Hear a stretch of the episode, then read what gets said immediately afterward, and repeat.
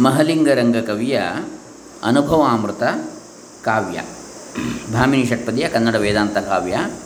ಹೊಸಗರಿ ಚಿದಂಬರಯ್ಯನವರ ಟೀಕಾ ಸಹಿತ ಸಂಪಾದಕರು professor G Ashwathnarayan, ಅಧ್ಯಾತ್ಮ ಪ್ರಕಾಶ ಕಾರ್ಯಾಲಯ ಹೊಳಿ ನರಸೀಪುರ ಇವರಿಂದ ಪ್ರಕಾಶಿತವಾದದ್ದು. ಇದರಲ್ಲಿ ಎರಡನೇ ಅಧ್ಯಾಯ ವೈರಾಗ್ಯ ಪ್ರಕರಣ ಅದನ್ನು ನೋಡ್ತಾ ಇದ್ದೇವೆ ನಾವು. ಅದರಲ್ಲಿ ಈಗಾಗಲೇ ನಲವತ್ತ ಮೂರು ಪದ್ಯಗಳನ್ನು ನೋಡಿದ್ದೇವೆ. ಇವತ್ತು ನಲವತ್ತ ನಾಲ್ಕು ನಲವತ್ತ ನಾಲ್ಕರಿಂದ ನಲವತ್ತೆಂಟು ಈ ಪದ್ಯಗಳು ಕರ್ಮಾಧೀನತ್ವವನ್ನು ಹೇಳ್ತಾ ಇವೆ. ಜೀವನ ಕರ್ಮಾಧೀನ ಅಥವಾ ಮನುಷ್ಯ ಕರ್ಮಾಧೀನ ಅಂತೇಳಿ. ಓಂ ಶ್ರೀ ಗುರುಭ್ಯೋ ನಮಃ. ಹರಿ ಓಂ ಶ್ರೀ ಗಣೇಶಾಯ ನಮಃ. ಡಾಕ್ಟರ್ ಕೃಷ್ಣಮೂರ್ತಿ ಶಾಸ್ತ್ರಿ, ದಂಬೆ, ಪುಣಚ, ಬಂಟ್ವಾಳ ತಾಲೂಕು, ದಕ್ಷಿಣ ಕನ್ನಡ ಜಿಲ್ಲೆ ಕರ್ನಾಟಕ, ಭಾರತ. ಆವ ಕರ್ಮಕಧೀನನಾಗಿ ವಿಭಾವಸು ದಿನ ದಿನವು ಮೇರುವ ತೀವಿ. ತಿರುಗುತ್ತಲಿಪ್ಪನೆಂದಿಗೂ ನಿಲುಗಡೆಯ ಕಾಣ. ಆ ವಿಧದಲಾಗ್ರಹಗಳ ತಾರಾವಳಿಗಳ ಸರ್ವವೆಲ್ಲವೂ ಭಾವಿಸುತ್ತಿರೆ ತಿರುಗುತಿರ್ಪವು ಕರ್ಮ ವಶದಿಂದ ಆವ ಕರ್ಮಕ್ಕೆ ಅಧೀನನಾಗಿ ವಿಭಾವಸುವು ದಿನ ದಿನವೂ ಮೇರುವ ತೀವಿ ತಿರುಗುತ್ತಲಿ ಇಪ್ಪನು ಎಂದಿಗೂ ನಿಲುಗಡೆಯ ಕಾಣ. ಆ ವಿಧದಲ್ಲಿ ಆ ಗ್ರಹಗಳು, ಆ ತಾರಾವಳಿಗಳು, ಆ ಸರ್ವವೆಲ್ಲವೂ ಭಾವಿಸುತ್ತಿರೆ ತಿರುಗುತ್ತಿರುಪವು ತಿರುಗುತ್ತಾ ಇರ್ಪವು ಕರ್ಮವಶದಿಂದ. ಸೂರ್ಯನು ತನ್ನ ಕರ್ಮಕ್ಕೊಳಗಾಗಿ ಪ್ರತಿದಿನವೂ ಮೇರು ಪರ್ವತವನ್ನು ಒಂದೇ ಸಮನೆ ಸುತ್ತಿಕೊಂಡು ಬರುತ್ತಿದ್ದು, ಒಂದು ನಿಮಿಷವಾದರೂ ವಿರಾಮ ಕಾಣುತ್ತಿಲ್ಲ. ಅದೇ ರೀತಿ ಸಮಸ್ತ ಗ್ರಹಗಳು, ನಕ್ಷತ್ರಪುಂಜಗಳು, ಗಗನಲೋಕದ ಸಮಸ್ತ ಶಕ್ತಿಗಳೆಲ್ಲವೂ ಕಾರ್ಯನಿರತವಾಗಿವೆ. ಇವೆಲ್ಲವನ್ನು ವಿಚಾರ ಮಾಡಿ ನೋಡಿದರೆ ಸಮಸ್ತ ಲೋಕವು ಕರ್ಮಾಧೀನವಾಗಿಯೇ ಸಂಚರಿಸುತ್ತವೆ. ಅಹಿಪತಿಗೆ ನೆರೆ ತಪ್ಪದೆಂದಿಗೂ ಮಹಿಯ ಧರಿಸಿಹ ಕರ್ಮವಾ ಪರಿ ಸಹಜವಾದುದು ಕೂರ್ಮ ದಿಗ್ಗಜಗಳಿಗೆ ನೋಡಿದರೆ. ದ್ರುಹಿಣ ಸೃಷ್ಟಿ ವಿಧಾನವನು ನಿರ್ವಹಿಸಿಕೊಂಡಿಹ ವಿಷ್ಣು ರುದ್ರರ ವಿಷ್ಣು ರುದ್ರರ ಲಹುದಲ ಸ್ಥಿತ್ಯಂತ ಕರ್ಮಗಳೆಂದ ನಾಮುನಿಪ ಇದು ನಲವತ್ತೈದನೇ ಪದ್ಯ. ಅಹಿಪತಿಗೆ ನೆರೆ ತಪ್ಪದು ಎಂದಿಗೂ ಮಹಿಯ ಧರಿಸಿಹ ಕರ್ಮವು ಆ ಪರಿ ಸಹಜವಾದುದು, ಸಹಜವೂ ಆದುದು ಕೂರ್ಮ ದಿಗ್ಗಜಗಳಿಗೆ ನೋಡಿದರೆ. ದ್ರುಹಿಣ ಸೃಷ್ಟಿ ವಿಧಾನವನ್ನು ನಿರ್ವಹಿಸಿಕೊಂಡು ಇಹ. ವಿಷ್ಣು ರುದ್ರರಲು ಅಹುದಲ, ಅಹುದಲು ಆ ಸ್ಥಿತ್ಯಂತರ, ಸ್ಥಿತ್ಯಂತ ಕರ್ಮಗಳು ಎಂದನ, ಎಂದನು ಆ ಮುನಿಪ. ಆದಿಶೇಷನಿಗೆ ಭೂಮಿಯನ್ನು ಹೊತ್ತುಕೊಂಡಿರಬೇಕೆಂಬ ವಿಧಿ ಎಂದಿಗೂ ತಪ್ಪಿದ್ದಲ್ಲ. ಹಾಗೆ ನೋಡಿದರೆ ಆದಿಶೇಷನಂತೆ ಆದಿಕೂರ್ಮನಿಗೂ ಅಷ್ಟ ದಿಗ್ಗಜಗಳಿಗೂ ಭೂಮಿಯನ್ನು ಹೊರುವುದು ನಿಯಮಿತವಾಗಿದೆ, ಅನಿವಾರ್ಯವಾಗಿದೆ. ಇನ್ನು ಬ್ರಹ್ಮನು ಲೋಕಸೃಷ್ಟಿಯ ಕಾರ್ಯದ ಹೊಣೆ ಹೊತ್ತಿದ್ದಾನೆ. ವಿಷ್ಣು ರುದ್ರರು ರಕ್ಷಣೆ ಮತ್ತು ಸಂಹಾರ ಕಾರ್ಯಗಳ ಜವಾಬ್ದಾರಿ ಹೊಂದಿದ್ದಾರೆ. ತಿಳಿ ಎಂದು ಶುಕನಿಗೆ ವ್ಯಾಸರು ಹೇಳಿದರು. ಅಂದರೆ ಲೋಕವನ್ನು ಹೊತ್ತ ಎಂಟು ದಿಕ್ಕಿನ ಆನೆಗಳು, ಐರಾವತ, ಪುಂಡರಿಕ, ವಾಮನ, ಕುಮುದ, ಅಂಜನ ಪುಷ್ಪದಂತಹ ಸಾರ್ವಭೌಮ, ಸುಪ್ರತೀಕ ಅಂತೇಳಿ ಅಷ್ಟ ದಿಗ್ಗಜಗಳು. ದ್ರುಹಿಣ ಅಂದರೆ ಬ್ರಹ್ಮ. ಬಲ ನಿಶೋಧನ ಕಾಲ ಕಾಲದಿ ಮಳೆಯ ಕರೆವುದು ಕರ್ಮ. ಜಲನಿಧಿ ಬಳಸಿ ಭೂಮಿಯ ಮೇರೆ ದಪ್ಪದೆ ತೋರ್ಪುತೆ ಕರ್ಮ. ಉಳಿದ ದಿಕ್ಪಾಲಕರು, ಮನು ಮುನಿಗಳು ಕುಲಾದ್ರಿಗಳೆಲ್ಲವಾಯಾ ಕಲಸದ ಅಧಿಕಾರಿಗಳು, ಕರ್ಮಾಧೀನರಾಗಿಹರು. ಬಲನೆಂಬ ರಾಕ್ಷಸನನ್ನು ಕೊಂದ ಇಂದ್ರನು ಬಲ ನಿಶೋಧನ ಕಾಲ ಕಾಲದಿ ಮಳೆಯ ಕರೆಯುವುದು ಕರ್ಮ. ಬಲನೆಂಬ ರಾಕ್ಷಸನನ್ನು ಕೊಂದ ಇಂದ್ರನು ಕಾಲಕಾಲಕ್ಕೆ ಸರಿಯಾಗಿ ಭೂಮಂಡಲದ ಮೇಲೆ ಮಳೆ ಸುರಿಸುವುದು ಅವನ ವಿಧಿ. ಜಲನಿಧಿ ಬಳಸಿ ಭೂಮಿಯ ಮೇರೆ ದಪ್ಪದೆ ತೋರ್ಪುದೇ ಕರ್ಮ. ಭೂಮಿಯ ಮೇರೆಯನ್ನು ಬಿಡದೆ ಸುತ್ತಿಕೊಂಡು ನೆಲೆಯಾಗಿ ನಿಲ್ಲುವುದೇ ಸಮುದ್ರದ ಕರ್ಮ. ಉಳಿದ ದಿಕ್ಪಾಲಕರು, ಮನು, ಮುನಿಗಳು, ಕುಲಾದ್ರಿಗಳು ಎಲ್ಲವೂ ಆಯಾ ಕೆಲಸದ ಅಧಿಕಾರಿಗಳು. ಅಷ್ಟ ದಿಕ್ಪಾಲಕರು ಚತುರ್ದಶ ಮನುಗಳು. ಅಷ್ಟ ದಿಕ್ಪಾಲಕರು ಅಂದರೆ ಪೂರ್ವಕ್ಕೆ ಇಂದ್ರ, ಆಗ್ನೇಯಕ್ಕೆ ಅಗ್ನಿ ದಕ್ಷಿಣಕ್ಕೆ ಯಮ, ನೈಋತ್ಯಕ್ಕೆ ನಿರುತಿ, ಪಶ್ಚಿಮಕ್ಕೆ ವರುಣ, ವಾಯವ್ಯಕ್ಕೆ ವಾಯು, ಉತ್ತರಕ್ಕೆ ಕುಬೇರ ಆಮೇಲೆ ಈಶಾನ, ಈಶಾನ್ಯಕ್ಕೆ. ಹೀಗೆ ಎಂಟು ದಿಕ್ಕುಗಳು ಮತ್ತು ಮೇಲೆ ಊರ್ಧ್ವ ಬ್ರಹ್ಮ ಊರ್ಧ್ವ ದಿಶೆಗೆ. ಆಮೇಲೆ ಅದೋ ದಿಕ್ಕಿಗೆ ಅನಂತ ಅಂತೇಳಿ ಹತ್ತು ದಿಕ್ಕುಗಳು ಕೂಡ ಹೇಳ್ತಾರೆ. ಹೀಗೆ ದಶ ದಿಕ್ಕುಗಳಿಗೂ ಹೇಳ್ಬೋದು. ಅಷ್ಟ ದಿಕ್ಪಾಲಕರು ಅದು ದಶ ದಿಕ್ಪಾಲಕರು ಚತುರ್ದಶ ಮನುಗಳು, ಹದಿನಾಲ್ಕು ಮನುಗಳು, ಸ್ವಯಂಭುವ, ಸ್ವಾರೋಚಿಷ ರೈವತ ಚಾಕ್ಷುಷ, ತಾಮಸ, ವೈವಸ್ವತ, ಆಮೇಲೆ ಬೇರೆ ಬೇರೆ ಈ ಹದಿನಾಲ್ಕು ಮನುಗಳು. ಸಾವರ್ಣಿ ದಕ್ಷ ಸಾವರ್ಣಿ, ಇಂದ್ರ ಸಾವರ್ಣಿ, ರುದ್ರ ಸಾವರ್ಣಿ ಇತ್ಯಾದಿಗಳು ಚತುರ್ದಶ ಮನುಗಳು, ಸಪ್ತ ಕುಲಾದ್ರಿಗಳು, ಅಂದರೆ ಸಪ್ತ ಕುಲಾಚಲಗಳು ಅಂತೇಳಿ ಸಪ್ತ ಪರ್ವತಗಳು. ಮೈನಾಕಂ, ಮಂದರಂ, ಮೇರುಂ ಅಂತೇಳಿ ಹೇಳಿದಾಗ ಕೈಲಾಸಂ, ಗಂಧಮಾದರಂ ಅಂತೇಳಿ ಅಲ್ಲಿ ಐದು ಶ, ಬರ್ತದೆ, ಐದು ಬ ಪಂಚಶೈಲಾಹ ಸ್ಮರೇ ನಿತ್ಯಂ ಮಹಾಪಾತಕ ನಾಶನಂ ಹಾಗೆ ಸಪ್ತಕುಲಾಚಲಗಳು ಅಂತ ಇದೆ. ಹೀಗೆ ತಮ, ಅವು ಎಲ್ಲವೂ ತಮ ತಮಗೆ ವಿಧಿ ಗೊತ್ತು ಮಾಡಿದ ಕರ್ಮಗಳನ್ನು ಮಾಡಲು ಅಧಿಕಾರಿಗಳಾಗಿದ್ದಾರೆ ಹೀಗೆ ಸಮಸ್ತ ಲೋಕದವರೆಲ್ಲ ಕರ್ಮಾಧೀನರಾಗಿಹರು ಕರ್ಮಾಧೀನರಾಗಿಯೇ ಇದ್ದಾರೆ ಇವರು ಮೊದಲಾಗಿ ಈಶ್ವರಾಜ್ಞೆಯ, ಇವರು ಮೊದಲಾಗಿ ಈಶ್ವರಾಜ್ಞೆಯನ ಅವಗಳೆಯದ ಅವ- ಅಳವಲ್ಲವೆಂದೆನೆ ಶಿವ ಶಿವಾಮೀರೋಡೆ ವಶವೇ ಧನುಜ ಮನುಜರಿಗೆ. ಭವ ಜಲಧಿಯೊಳಗಾಳು ತೇಳುತ ಬವಣೆ ಬಡುತಿ ಹರೀಶ್ವರನ ಕೃಪೇನ ಸವ್, ಸವನಿಸುವ ಪರ್ಯಂತ ಗತಿಯನ್ನು ಕಾಣರವರೆಂದ. ಇವರು ಮೊದಲಾಗಿ ಈಶ್ವರ ಆಜ್ಞೆಯನ್ನು ಅವಗಳೆಯಲು ಅಳವಲ್ಲವು ಎಂದು ಏನೇ ಶಿವಶಿವ, ಮೀರು ಒಡೆ, ವಶವೇ ಧನುಜ ಮನುಜರಿಗೆ. ಇಂದ್ರ ಸಮುದ್ರರಾಜ ದಿಕ್ಪಾಲಕರು, ಮನು, ಮುನಿಗಳು, ಕುಲಾದಿಗಳು ಈಶ್ವರನ ಅಪ್ಪಣೆಯನ್ನು ಅನುಸರಿಸುವುದಲ್ಲ ಆಗು, ಅನುಸರಿಸದೇ ಇರಲಾಗುವುದಿಲ್ಲ ಅಥವಾ ಅನುಸರಿಸಲಾಗುವುದಿಲ್ಲ ಅಂತೇಳಿ ಹೇಳಲಿಕ್ಕೆ ಶಕ್ಯ ಇಲ್ಲ ಅವರು. ಎಂದ ಮೇಲೆ ಅಂಥವ ಮಹಾ ಮಹಾ ಪುರುಷರಿಗೆ, ಆಗದ ಮೇಲೆ ಅಕಟಕಟ ಕಟಕಟ ಶಿವಶಿವ, ಇನ್ನು ದಾನವರಿಗೆ, ಮಾನವರಿಗೆ ಕ್ಷುಲ್ಲಕರಾದಂಥವರಿಗೆ ಈಶ್ವರಾಜ್ಞೆಯನ್ನು ಅತಿಕ್ರಮಿಸಲು ಶಕ್ಯವೇ? ಭವ ಜಲಧಿಯೊಳಗೆ ಆಳುತ, ಏಳುತ ಬವಣೆ ಬಡುತಿಹ ಬವಣೆ ಬಡುತಿಹರು ಈಶ್ವರನ ಕೃಪೆ ಸವನಿಸುವ ಪರ್ಯಂತ ಗತಿಯನ್ನು ಕಾಣರು ಅವರು ಎಂದ. ಸಂಸಾರ ಸಾಗರದಲ್ಲಿ ಮುಳುಗುತ್ತಾ ಏಳುತ್ತಾ ಒದ್ದಾಡುತ್ತಿರುವರು, ಇರುವವರು ಈ ದಾನವ ಮಾನವರಿಗೆ ಈಶ್ವರ ಅನುಗ್ರಹ ಸಿಗುವವರೆಗೆ ಮುಕ್ತಿಯನ್ನು ಹೊಂದಲಾರರು. ಈಶ್ವರಾನುಗ್ರಹ ದೇವ ಪುಂಸಾಂ ಅದ್ವೈತ ವಾಸನ ಅಂಥೇಳಿ ವಿವೇಕ ಚೂಡಾಮಣಿಯಲ್ಲಿ ಬರ್ತದೆ. ಭಗವಂತನ ಅನುಗ್ರಹದಿಂದಲೇ, ಪರಮಾತ್ಮನ ಅನುಗ್ರಹದಿಂದಲೇ ಮನುಷ್ಯನಿಗೆ ವೇದಾಂತದ ರುಚಿ, ಜ್ಞಾನ, ಜಿಜ್ಞಾಸತ್ವ, ಮುಮುಕ್ಷತ್ವ ಬರುವಂಥದ್ದು ಅಂಥೇಳಿ. ಜ್ಞಾನಾಸಕ್ತಿ. ಇನ್ನು ಕಾಲ ಕರ್ಮಾಧೀನವೆಂಬರು ಕೇಳು ದೈವದ ಸೂತ್ರವೆಂಬರು ಮೇಳಯಿಪ ಗ್ರಹಗತಿಗಳೆಂಬರು ಪ್ರಾರಬುಧವೆಂದು ಬಾಳ ಲಿಖಿತವದೆಂದು ಪ್ರಾಪ್ತಿಯ ಮೂಲವೆಂದದ ದೃಷ್ಟವೆಂದದ ಹೇಳುವರು, ಬಲ್ಲವರಿದು ಈಶ್ವರನಾಜ್ಞೆ ಎಂದೆನುತ ಕಾಲ ಕರ್ಮಾಧೀನವೆಂಬರು ಕೇಳು, ದೈವದ ಸೂತ್ರ ಎಂಬರು, ಸೂತ್ರವು ಎಂಬರು, ಮೇಳ, ಇಪ ಗ್ರಹಗತಿಗಳು ಎಂಬರು, ಪ್ರಾರಬ್ಧ ಎಂದು ಭಾಳ ಲಿಖಿತವೆಂದು, ಭಾಳ ಅಂದರೆ ಹಣೆ, ಬಾಲ, ಹಣೆ, ಬಾಲಚಂದ್ರ ಅಂದರೆ ಬಾಲಚಂದ್ರ ಅಂದರೆ ಬೇರೆ. ಸಣ್ಣ ಚಂದ್ರ ಅಷ್ಟೇ. ನಿಜವಾಗಿ ಭಾಲ ಚಂದ್ರ ಅಂದರೆ ಶಿವ. ಭಾಲ ಅಂದರೆ ಹಣೆ. ಫಾಲ ನೇತ್ರ ಅಂದರೆ ಹಣೆಗಣ್ಣ ಅಂತೇಳಿ ಹಾಗೆ. ಬಾಲ ಫಾಲ ಪಬಯೋರ ಅಭೇದ ಎರಡೂ ಆಗ್ತದೆ. ಅಭೇದ. ಇರಲಿ, ಈಗ ಪ್ರಾಪ್ತಿಯ ಮೂಲವೆಂದ ಅಂದರೆ ಕನ್ನಡದಲ್ಲಿ ಕೆಲವು ಸಲ ಬೇರೆ ಬೇರೆ ಭಾಷೆಗಳಲ್ಲಿ ಅಕ್ಷರ ವ್ಯತ್ಯಾಸಗಳು ಬರ್ತವೆ ಸಂಸ್ಕೃತದಿಂದ. ಪ್ರಾಪ್ತಿಯ ಮೂಲವೆಂದು ಅದು ಅದೃಷ್ಟವೆಂದು ಅದು ಹೇಳುವರು, ಬಲ್ಲವರು ಇದು ಈಶ್ವರನ ಆಜ್ಞೆ ಎಂದು ಎನ್ನುತ್ತಾ. ಕುಮಾರನೇ ಕೇಳು, ವ್ಯಾಸಮುನಿ ಹೇಳುವಂಥದ್ದು ಮಗನಾದ ಶುಕಮುನಿಗೆ.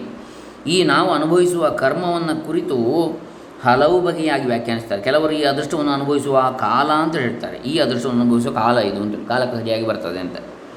ಕರ್ಮಾಧೀನವನ್ನು ಇನ್ನು ಕೆಲವರು ಭಗವಂತನ ಶಾಸನ ಅಂತೇಳಿ ಹೇಳ್ತಾರೆ. ಕೆಲವರು ಕಾಲದ ಗತಿ ಅಂತೇಳಿ ಹೇಳ್ತಾರೆ. ಮತ್ತು ಕೆಲವರು ಗ್ರಹಗತಿಗಳಿಂದ ಒದಗುವ ಪರಿಣಾಮ ಅಂತ ಹೇಳ್ತಾರೆ, ಜ್ಯೋತಿಷ್ಯರು ಇತ್ಯಾದಿಗಳು, ಜ್ಯೋತಿಷ್ಕರು. ಇನ್ನೂ ಕೆಲವರು ಪ್ರಾರಬ್ಧ ಕರ್ಮ ಅಂತ ಹೇಳ್ತಾರೆ ಹಣೆ ಬರಹ ಅಂತ ಹೇಳ್ತಾರೆ, ನಮಗೆ ಲಭ್ಯವಾಗುವ ಭಾಗ್ಯದ ಆಧಾರ ಅಂತ ಹೇಳ್ತಾರೆ, ಕಾಣದ ಕೈವಾಡ ಅಂತೇಳಿ ಕೂಡ ಭಗವಂತನ ಅನುಗ್ರಹವೆಂದು ತಿಳಿದವರು ಹೇಳ್ತಾರೆ. ಇದಿಷ್ಟು ನಾವು ಕರ್ಮಾಧೀನತ್ವವನ್ನು ನೋಡಿದ ಹಾಗೆ. ಇನ್ನು ಮುಂದೆ ಬೇರೆ ಬೇರೆ ಮದಗಳು, ನಲವತ್ತೊಂಬತ್ತರಿಂದ ಅರವತ್ತ್ನಾಲ್ಕರವರೆಗೆ ಇದೆ. ಬೇರೆ ಬೇರೆ ಮದಗಳು.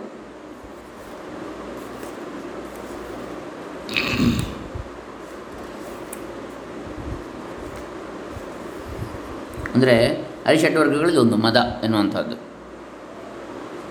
ಕಾಮ, ಕ್ರೋಧ, ಲೋಭ, ಮೋಹ, ಮದ, ಮಾತ್ಸರ್ಯ. ಈ ಮದಗಳು ಯಾವುದೆಲ್ಲ ಅಂತೇಳಿ ಇಲ್ಲಿಗೆ ಹೇಳ್ತಾ ಇದ್ದಾರೆ. ಬೇರೆ ಬೇರೆ ಉದಾಹರಣೆಗಳು, ದೃಷ್ಟಾಂತ ಕಥೆಗಳ ಮುಖಾಂತರವಾಗಿ.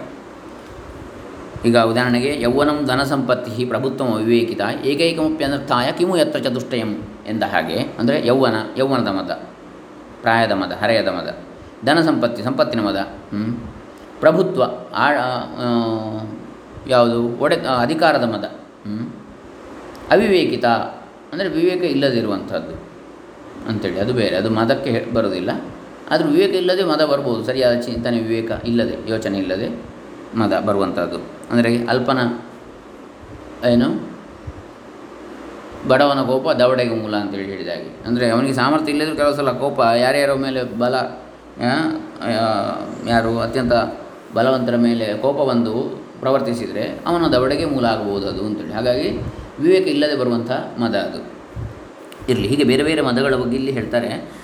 ಇದನರಿಯದಿ ನರಸುರಾಸುರರಧಿಕವಹ ಮೋಹಾಂಧಕಾರದಲುದಿಸಿದಿ ಹಮ್ಮಿನ ವಿಕಾರದ ಮದತ ಗರ್ವದಲಿ ಮದಿಸಿ ಕುಲಬಲ ರೂಪು ಯೌವನ ಸುದತಿ ಸಂಪದ್ವಿದ್ಯೆ ತಪವೆಂಬುದರೊಡ ಎಂಬುದರೊಡ ಒಡಲನು ಮರೆದು ಕೆಡುತಿಹರೆಂದನ ಮುನಿಪ ನೋಡಿ ಇಲ್ಲಿ ಯಾವ್ಯಾವ ಮದಗಳು ಅಂತ ಹೇಳ್ತಾರೆ.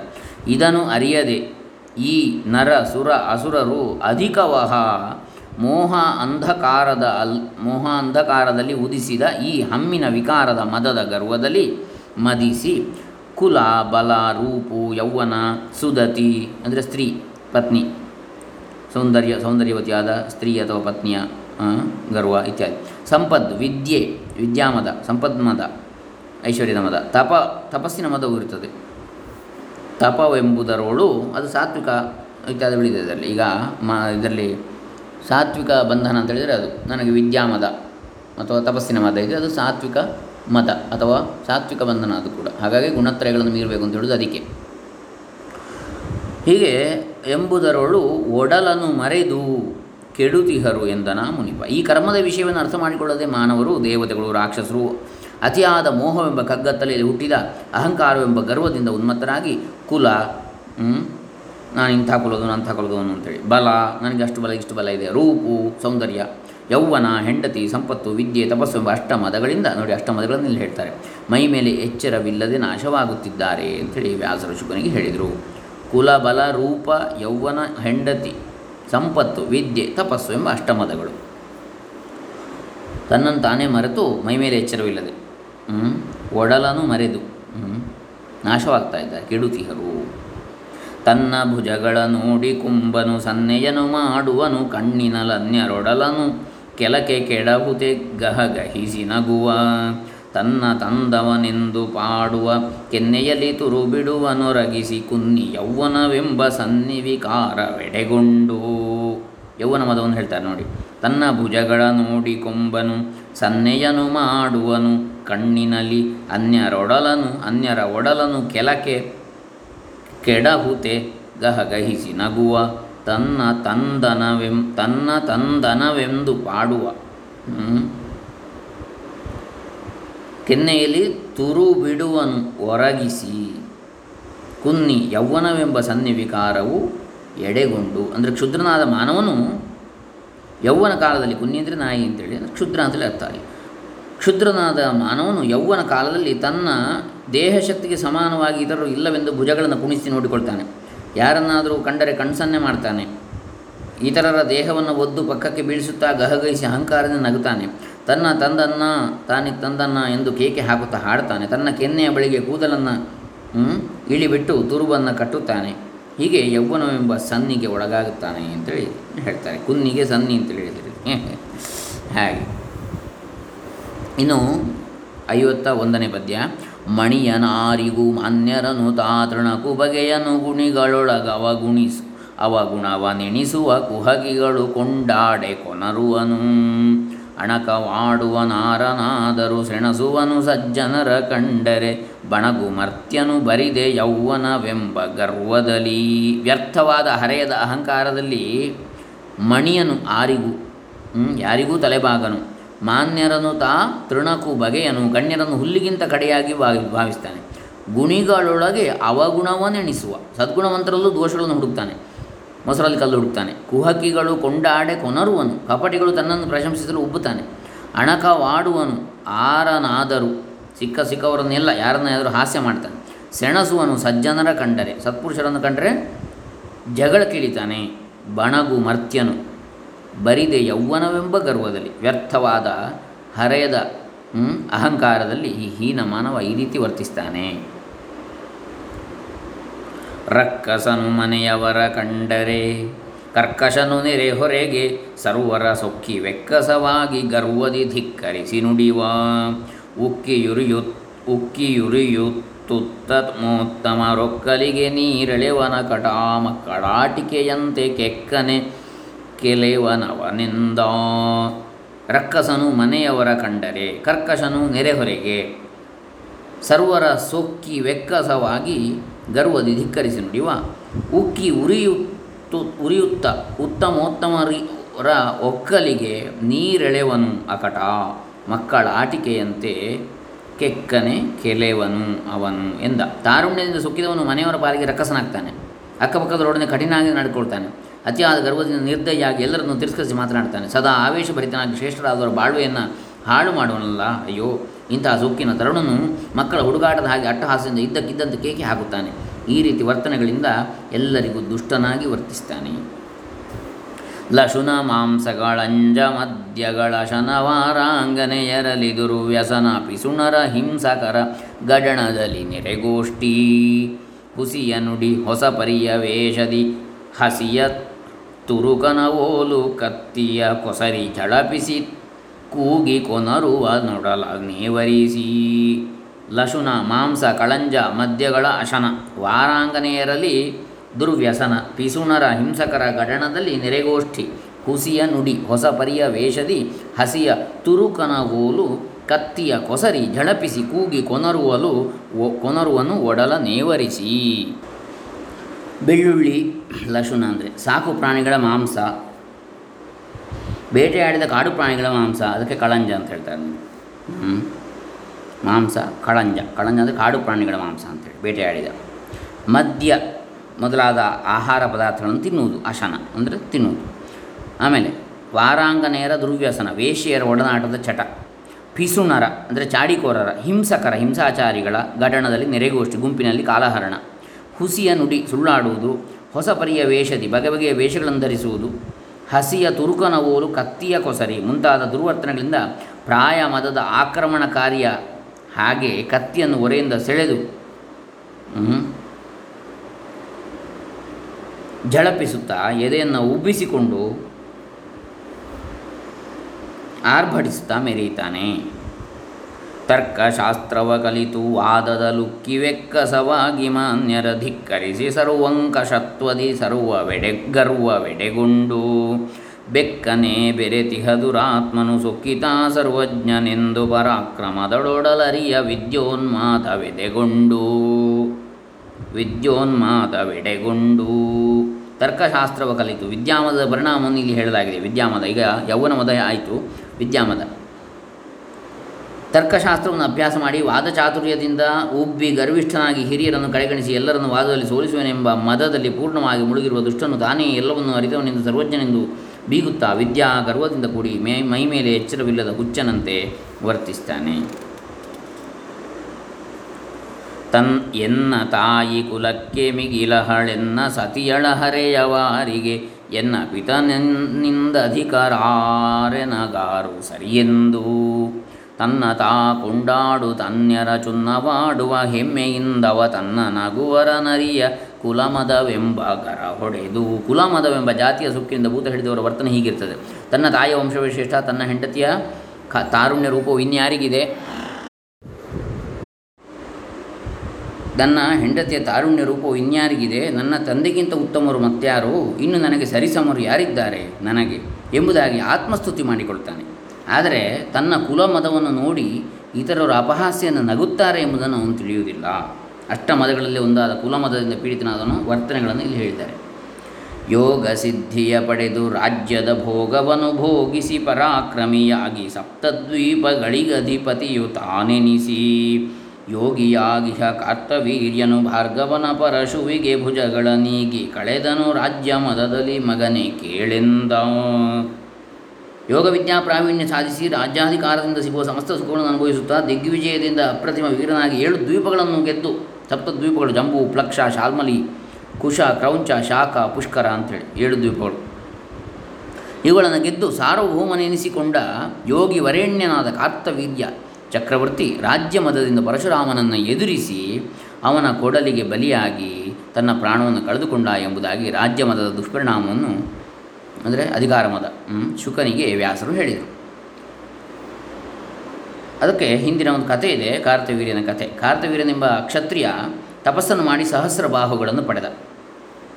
ಅವುಗಳ ಬಲದಿಂದ ಉನ್ಮತ್ತನಾಗಿ ನಡೀತಾ ಇದ್ದ ದೇವತೆಗಳು ಇವನಿಗೆ ತಕ್ಕ ಪ್ರಾಯಶ್ಚಿತ್ತವನ್ನು ಮಾಡಬೇಕೆಂದು ಯೋಚಿಸಿ ಆ ಕಾರ್ಯವನ್ನು ಅಗ್ನಿಗೆ ಒಪ್ಪಿಸಿದರು. ಅಗ್ನಿ ಒಂದು ದಿನ ಬ್ರಾಹ್ಮಣ ವೇಷದಿಂದ ಅವನ ಬಳಿಗೆ ಯಾಚಕನಾಗಿ ಬಂದ. ಏನು ಬೇಡಿದರೂ ಕೊಡುತ್ತೇನೆಂದು ಕಾರ್ತವೀರ್ಯನ ಹಿಂದೆ ಮುಂದೆ ನೋಡದೆ ಮೊದಲೇ ಹೇಳಿಬಿಟ್ಟ ಅಹಂಕಾರದಿಂದ. ಆಮೇಲೆ ಅಗ್ನಿಯು ಅಂದರೆ ಅಧಿಕಾರ ಮದದಿಂದ ತನಗೆ ಜಗತ್ತಿನಲ್ಲಿ ಇರುವ ವನಗಳೆಲ್ಲ ಬೇಕೆಂದು ಕೇಳಿದ. ರಾಜನು ಮಾತಿಗೆ ಕಟ್ಟುಬಿದ್ದು ಅವನ ಹಿಂದೆ ತಾನು ಹೊರಟು ಅವನ, ಅವನಿಗೆ ಪ್ರತಿಬಂಧಕವಿಲ್ಲದೆ ಎಲ್ಲ ವನಗಳು ದೊರೆಯುವಂತೆ ಮಾಡಿದ. ಈ ಸಡಗರದಲ್ಲಿ ವಸಿಷ್ಠರು ಆಶ್ರಮದಲ್ಲಿ ಇಲ್ಲದಾಗ ಅವರ ಆಶ್ರಮವು ಸುಟ್ಟು ಬೂದಿಯಾಯಿತು ಆಗ ಅವರು, ನಿನ್ನ ರಾಜ್ಯತ್ವ ಮದದ, ಮದವು ಸ್ವಲ್ಪ ದಿವಸಗಳಲ್ಲಿ ನಾಶವಾಗಲಿ ಎಂದು ಶಾಪವನ್ನು ಕೊಟ್ಟರು ಆಮೇಲೆ ಕಾರ್ತವೀರ್ಯಾರ್ಜುನ ಮಕ್ಕಳು ಜಮದಗ್ನಿ ಋಷಿಗಳ ಆಶ್ರಮಕ್ಕೆ ಹೋಗಿ ಅವರ ಮಗನಾದ ಪರಶುರಾಮನ ಇಲ್ಲದಿರುವಾಗ ಬಲಾತ್ಕಾರದಿಂದ ಅವರ ಧೇನುವನ್ನು ಅಪಹಾರ ಮಾಡಿಕೊಂಡು ಹೋದರು. ಪರಶುರಾಮನ ಆಶ್ರಮಕ್ಕೆ ಬಂದು ಈ ಸುದ್ದಿಯನ್ನು ಕೇಳುತ್ತಲೇ ಕಾರ್ತವೀರ್ಯನ ಮೇಲೆ ಹೋಗಿ ಗೆದ್ದು ಆ ಧೇನುವನ್ನು ತಿರುಗಿ ತಂದ. ಆಗ ಕಾರ್ತವೀರ್ಯನ ಮಕ್ಕಳು ಊರಲ್ಲಿರಲಿಲ್ಲ. ಊರಿಗೆ ಬರುತ್ತಲೇ ಆ ಮಕ್ಕಳೆಲ್ಲರೂ ಪರಶುರಾಮನಿಂದ ತಮ್ಮ ತಂದೆಗಾದ ಅವಮಾನಕ್ಕೆ ತಕ್ಕ ಪ್ರತೀಕಾರವನ್ನು ಮಾಡಬೇಕೆಂದು ಬಂದು ಜಮದಗ್ನಿ ಋಷಿಗಳನ್ನೇ ಕೊಂದು ಹಾಕಿದರು. ಆಗ ಪರಶುರಾಮನು ಅದರಿಂದ ಕ್ರುದ್ಧನಾಗಿ ಕಾರ್ತವೀರ್ಯನನ್ನು ಅವನ ಎಲ್ಲ ಮಕ್ಕಳನ್ನು ಯಮಲೋಕಕ್ಕೆ ಕಳಿಸಿದ್ದಲ್ಲದೆ ಇಪ್ಪತ್ತೊಂದು ಸಲ ಭೂಮಿಯನ್ನೆಲ್ಲ ಸುತ್ತಿ ಸುತ್ತಿ ದುಷ್ಟ ಕ್ಷತ್ರಿಯರ ಹೆಸರಿಲ್ಲದಂತೆ ಮಾಡಿದ. ಹೆಚ್ಚಿದತಿ ಕೋಪದಿ ತಪಸ್ಸಿನ ಹೆಚ್ಚಳದೊಳಿಂದ್ರನ ಸಮೃದ್ಧಿಯ ತುಚ್ಛವಾಗಿಯೇ ಮಾಡಿದನು ದುರ್ವಾಸ ರೋಷದಲ್ಲಿ. ಸಚ್ಚರಿತನಾದಂಬರೀಷಗೆ ಮಚ್ಚರಿಸಲಚ್ಯುತನ ಚಕ್ರವು ಹುಚ್ಚು ಮಾಡಿತು ಗರ್ವವಾರಿಗೂ ಸರ್ವಥಾ ಬೇಡ. ದುರ್ವಾಸ ಮುನಿ ತನ್ನ ತಪಸ್ಸು ಅಧಿಕವಾದುದು ಎಂಬ ಗರ್ವದಲ್ಲಿ ತಪಸ್ಸಿನ ಮದ ರೋಷದಿಂದ ಉದ್ರಿಕ್ತನಾಗಿ ಇಂದ್ರನ ಸಿರಿ ವೈಭವವನ್ನು ಅಲ್ಪವನ್ನಾಗಿ ಮಾಡಿದ, ನಾಶ ಮಾಡಿದ. ಸದ್ಭಕ್ತನಾದ ಅಂಬರೀಷ ಮಹಾರಾಜನ ಅಂಬರೀಷ ಮಹಾರಾಜನ ಬಗ್ಗೆ ದುರ್ವಾಸ ಅಹಂನಿಂದ ಅಸೂಯಾಪರನಾತಾಗ ನೋಡಿ, ಇಂದ್ರನಿಗೆ ಹಾಗೆ ಆಯಿತು ಮಾಡಿದ. ಆದರೆ ಅಲ್ಲಿ ಇಂದ್ರನ ಅಹಂಕಾರ ಇತ್ತು. ಇಂದ್ರನ ಅಧಿಕಾರ ಮದ, ಸಿರಿ ವೈಭವದ ಮದ. ಆದರೆ ಇಲ್ಲಿ ಭಕ್ತ ಅಂಬರೀಷನಿಗೇನಾಯಿತು ಅಂಬರೀಷನ ಬಗ್ಗೆ ದುರ್ವಾಸ ಮುನಿಯ ಅಹಮ್ಮಿನಿಂದ ಅಸೂಯಾಪರನಾದಾಗ ವಿಷ್ಣು ತನ್ನ ಸುದರ್ಶನ ಚಕ್ರದಿಂದ ಲೋಕ ಲೋಕಗಳಲ್ಲಿ ಅಲೆದಾಡಿಸಿ, ಯಾರಿಗೆ? ದುರ್ವಾಸ ಮುನಿಗಳನ್ನ. ಅವನಲ್ಲಿ ದಿಗ್ಭ್ರಮೆ ಮೂಡಿಸಿದ. ಆದ ಕಾರಣ ಎಂದಿಗೂ ಯಾರೂ ಗರ್ವಿಸಬಾರದು. ನಾನು ಇಂದ್ರನನ್ನೇ ಸೋಲಿಸಿದವ, ಶಾಪದಲ್ಲಿ ಬಗ್ಗಿಸಿದವ ಅಂತೇಳಿ ಗರ್ವ ಬಂದರೆ ಏನಾಯ್ತು ಅಲ್ಲಿ? ಸ ಮನುಷ್ಯನಿಂದಲೇ ಅವನಿಗೆ ಸೋಲಾಯಿತು. ಸದ್ಭಕ್ತನಾದ ಅಂಬರೀಷ ಮಹಾರಾಜ, ಮನುಷ್ಯನಾಗಿದ್ದವ. ಅವನ ವಿಷ್ಣು ಭಕ್ತಿಯಿಂದಾಗಿ ಇವನು ಊರೂರು ಅಲ್ದಾಡುವಂತ ಆಯಿತು ತಪಸ್ಸಿನ ಮದದಲ್ಲಿ ಇದ್ದಂತಹ ದುರ್ವಾಸ ಮುನಿ.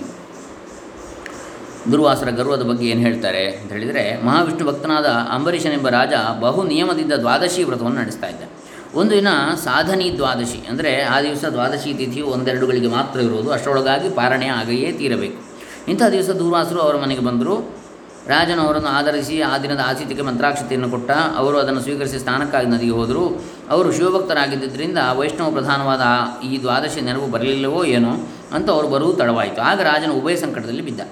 ಪಾರಣೆಯನ್ನು ಮಾಡದೇ ಬಿಟ್ಟರೆ ವ್ರತಭಂಗ ಆಗ್ತದೆ. ಪಾರಣೆಯನ್ನು ಮಾಡಿಬಿಟ್ಟರೆ ಅತಿಥಿಯನ್ನು ಉಪೇಕ್ಷೆ ಮಾಡಿದ ದೋಷ ಬರ್ತದೆ. ಇವೆರಡನ್ನು ತೂಕಕ್ಕೆ ಹಾಕಿ ನೋಡಿ ರಾಜನು ತೀರ್ಥಪ್ರಾಶನದ ಮೇಲೆ ತನ್ನ ಪಾರಣೆಯನ್ನು ಮುಗಿಸಿ ಊಟಕ್ಕೆ ಅತಿಥಿಗಾಗಿ ಕಾದು, ಕಾದುಕೊಂಡು ಕುಳಿತ. ಎರಡು ಆಯಿತು ಅಂತ.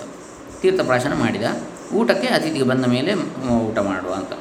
ದೂರ್ವಾಸರು ತಮ್ಮ ಸ್ನಾನ ಅಗ್ನಿಕನ್ನು ತೀರಿಸಿಕೊಂಡು ಬಂದು ನೋಡುತ್ತಲೇ ತಮ್ಮ ಜ್ಞಾನ ದೃಷ್ಟಿಯಿಂದ ಅಲ್ಲಿ ನಡೆದ ಸಂಗತಿಯನ್ನು ಊಹಿಸಿದರು. ಒಡನೆ ಅವರು ತಮಗೆ ಅವಮಾನವಾಯಿತು. ಖಾಲಿ ತೀರ್ಥ ಕೊಡದೆ ಅವರಿಗೆ ಅವಮಾನ ಆಯಿತು.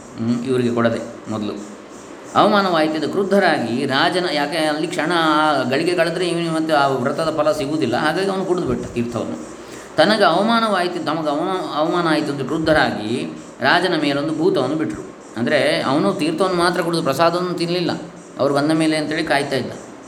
ವ್ರತವೂ ಭಂಗ ಆಗಬಾರ್ದು, ಅತಿಥಿಗೂ ನೋವಾಗಬಾರ್ದು ಅಂತೇಳಿ. ಆದರೆ ಇವರು ಏನು ಮಾಡಿದರು? ಒಂದು ಭೂತವನ್ನು ಅವನ ಮೇಲೆ ಬಿಟ್ಟರು ತಮಗೆ ಅವಮಾನ ಆಯಿತು ಅಂತೇಳಿ.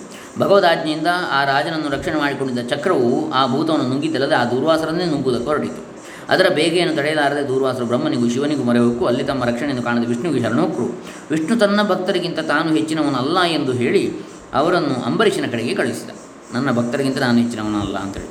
ದೂರ್ವ, ನಾನು ಭಕ್ತಪರಾಧೀನ ಅಂತೇಳಿ ವಿಷ್ಣು ತೋರಿಸಿಕೊಟ್ಟ ಅಲ್ಲಿ ದೂರ್ವಾಸರು ಅಂಬರೀಷನ ಬಳಿಗೆ ಬಂದು ಶರಣ ಎನ್ನುತ್ತಲೇ ಅಂಬರೀಷನು ತನ್ನ ಸ್ತೋತ್ರದಿಂದ ಚಕ್ರವನ್ನು ಚಕ್ರವನ್ನು ಶಾಂತ ಮಾಡಿದ ದೂರ್ವಾಸರು ಆ ಚಕ್ರದ ದೆಸೆಯಿಂದ ತಿರುಗಿಕೊಂಡು ಬರುವ ಹೊತ್ತಿಗೆ ಒಂದು ವರ್ಷವಾಗಿತ್ತು. ಅಲ್ಲಿಯವರೆಗೂ ಊಟವನ್ನು ಮಾಡದೆ ಅತಿಥಿಗಾಗಿ ಕಾದಿದ್ದ ಆ ರಾಜನು ಆ ದಿನ ಅತಿಥಿಯೊಡನೆ ಭೋಜನವನ್ನು ಮಾಡಿದ. ಹೀಗೆ ದೂರ್ವಾಸರು ತಮ್ಮ ಗರ್ವದಿಂದ ಬರೀ ಹೊಟ್ಟೆಯಲ್ಲಿ ಒಂದು ವರ್ಷ ಅಲೆದಾಡಬೇಕಾಯಿತು. ಹಾಗೆ ಇಂದ್ರನದ್ದೇನು ಕಥೆ ಅಂತ ಕೇಳಿದರೆ, ಇಂದ್ರನ ಗರ್ವ. ಒಂದಾನೊಂದು ಉತ್ಸವ ಕಾಲದಲ್ಲಿ ಇಂದ್ರನ ತನ್ನ ಐರಾವತದ ಮೇಲೆ ಮೆರವಣಿಗೆಯಲ್ಲಿ ಹೊರಟಿದ್ದ. ಆ ದಿನ ಕೃಷ್ಣ ಪಕ್ಷದ ಚತುರ್ದಶಿಯಾಗಿತ್ತು. ದೂರ್ವಾಸರು ಆ ದಿನ ಶಿವಲೋಕದ ಯಾತ್ರೆಯನ್ನು ಮುಗಿಸಿ ಮಾಡಿಕೊಂಡು ಅದೇ ಮಾರ್ಗವಾಗಿ ಬರುತ್ತಾ ಇಂದ್ರನನ್ನು ಕಾಣುತ್ತಲೇ ತಮ್ಮ ಕೈಯಲ್ಲಿದ್ದ ಶಿವಪ್ರಸಾದವಾದ ಮಾಲಿಕೆಯನ್ನು ಅವನ ಕೈಗೆ ಕೊಟ್ಟರು ಇದರಲ್ಲಿ ಹಾಗಿದೆ, ಇನ್ನೊಂದರಲ್ಲಿ, ಇನ್ನೊಂದು ಕಥೆಯಲ್ಲಿ ಮಹಾಲಕ್ಷ್ಮಿ ಕೊಟ್ಟಂಥ ಪುಷ್ಪ ಪುಷ್ಪಮಾಲಿಕೆ ವಿಷ್ಣು ವೈಕುಂಠದಿಂದ ಕೊಟ್ಟದ್ದು ಅಂತೇಳಿ ಇನ್ನೊಂದು ಇದೆ. ಇರಲಿ. ಇಂದ್ರನು ಆ ಸಮಯದಲ್ಲಿ ಅವರಿಗೆ ವಂದನೆಯನ್ನು ಕೂಡ ಮಾಡದೆ ತನ್ನ ಉತ್ಸವ ಗರ್ವದಿಂದ ಆ ಮಾಲಿಕೆಯನ್ನು ತನ್ನ ಆನೆಯ ಮೇಲಿಟ್ಟ ಐರಾವತದ ಮೇಲೆ ಆಗ ಆನೆಯು ತನ್ನ ಸ್ವಭಾವಕ್ಕನುಸರಿಸಿ ಆ ಮಾನೆಯನ್ನು ಸೊಂಡಿಲಿಂದ ಎತ್ತಿ ಕಾಲ ಕೆಳಗೆ ಹಾಕಿಕೊಂಡು ಹೊಸಕ್ಕೆ ಬಿಟ್ಟಿತು. ಶಿವಪ್ರಸಾದಕ್ಕೆ ಬಂದ ಈ ದುರವಸ್ಥೆಯನ್ನು ನೋಡಿ ದೂರ್ವಾಸರು, ಒಡನೆ ನಿನ್ನ ಸರ್ವ ಐಶ್ವರ್ಯ, ಐಶ್ವರ್ಯಕ್ಕೂ ಹಾನಿಯಾಗಲಿ ಎಂದು ಶಾಪವನ್ನು ಕೊಟ್ಟರು ಇದರ ಫಲವಾಗಿ ದೈತ್ಯರ ದಂಡೆತ್ತಿ ಬಂದು ಸೋಲಿಸಿ ಇಂದ್ರನನ್ನ ದೇವಲೋಕದಿಂದ ಹೊರಕ್ಕೆ ಹಾಕಿಬಿಟ್ರು. ಹೀಗಾಗಿ ಅವನು ಬಹುಕಾಲ ತನ್ನ ಸರ್ವ ಐಶ್ವರ್ಯಗಳನ್ನು ಕಳೆದುಕೊಂಡು ಬಹುದುಃಖವನ್ನು ಅನುಭವಿಸಿದ. ಆಮೇಲೆ ದೇವತೆಗಳು ತಪಸ್ಸನ್ನು ಮಾಡಿ ಪುಣ್ಯವನ್ನು ಸಂಪಾದಿಸಿ ಅದರ ಪ್ರಭಾವದಿಂದ ಗೆದ್ದು ಇಂದ್ರನನ್ನು ಪೂರ್ವ ಪದವಿಗೆ ತರಬೇಕಾಯಿತು ಅಂತ ಇದರಲ್ಲಿ ಹೇಳಿದೆ. ಇನ್ನೊಂದರಲ್ಲಿ ಅವರು ಸಮುದ್ರ ಮಥನ ಮಾಡಿ ಮತ್ತೆ ಪಡ್ಕೊಂಡ್ರು ಅಂತೇಳಿ ಹೇಳ್ತದೆ ಇರಲಿ ಬೇರೆ ಬೇರೆ ಸಂದರ್ಭಗಳ ಕತೆ. ಹೀಗೆ ಇದರಲ್ಲಿ ಕೆಲವಾರು ವಿಚಾರಗಳು ಬರ್ತದೆ ಇನ್ನು ಮುಂದೆ ಕೂಡ. ಕೆಲವೆಲ್ಲ ಕಥೆಗಳು ಈ ಗರ್ವಕ್ಕೆ ಉದಾಹರಣೆಗಳು. ಅದನ್ನು ನಾವು ನಾಳೆ ದಿವಸ ಮುಂದುವರಿಸೋಣ. ಇಲ್ಲಿಗೆ ಐವತ್ತ ಮೂರು ಪದ್ಯಗಳು ಆಯಿತು. ಹರೇ ರಾಮ. ಮಹಲಿಂಗರಂಗ ಕವಿ ಚರಣಾರವಿಂದ ಅರ್ಪಿತಮಸ್ತು ಶ್ರೀ ಶ್ರೀ ಸಚ್ಚಿದಾನಂದೇಂದ್ರ ಸರಸ್ವತಿ ಚರಣಾರವಿಂದ ಅರ್ಪಿತಮಸ್ತು ಬ್ರಹ್ಮಾರ್ಪಣಮಸ್ತು ಸರ್ವೇ ಜನ ಸುಖಿನೋ ಭವಂತು. ಓಂ ದತ್ಸತ್